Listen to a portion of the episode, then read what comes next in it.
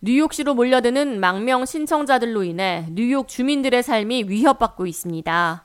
지난 주말에도 맨해튼 컬리지 기숙사 건물이 망명 신청자 shelter로 사용될 것으로 알려지자 수백 명의 주민들이 모여 반대 시위를 이어갔습니다.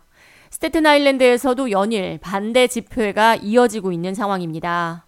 반대 집회 참석자들은 넘쳐나는 망명 신청자들로 인해 삶의 질이 낮아졌을 뿐만 아니라 주거단지, 대학가 등의 치안이 불안해졌다는 등의 이유로 망명 신청자 shelter 사용에 반대하고 있습니다.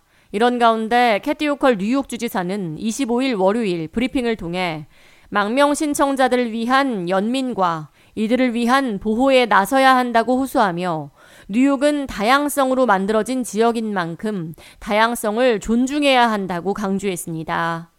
호컬 주지사는 미국은 이민자들의 스토리로 만들어진 나라라며 특히나 뉴욕은 자유와 이민자가 이뤄낸 도시라고 강조했습니다. 이어 이민자 위기 문제에 신속하게 대응하고 이들을 보호하기 위해 150여 명의 주 방위군을 추가로 배치할 것이라고 밝혔습니다.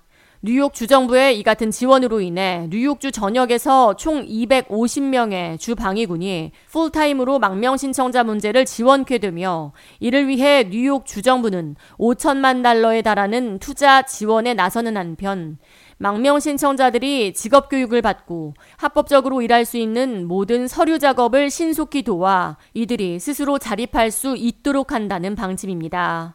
뉴욕 주정부는 이 망명 신청자들이 정치 부패와 기아, 경제 파탄으로 인해 자신의 나라를 떠나왔다며 그들에게 우리는 인도주의적인 측면으로 접근해야 하며 그들에게 스스로 일하고 자신의 삶을 개척할 수 있는 기회를 줘야 한다고 강조했습니다.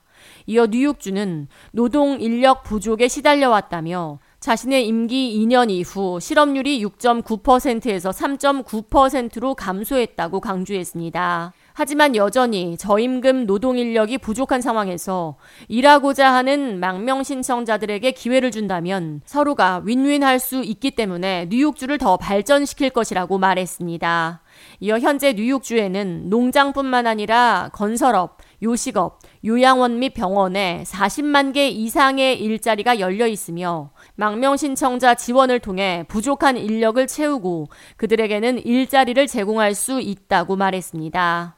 이어 국가적인 비상사태인 망명 신청자 지원 문제를 위해 지금까지 뉴욕주는 17억 달러 이상을 지원해 왔으며 뉴욕시와 긴밀히 협력하고 있는 상황이라고 강조했습니다.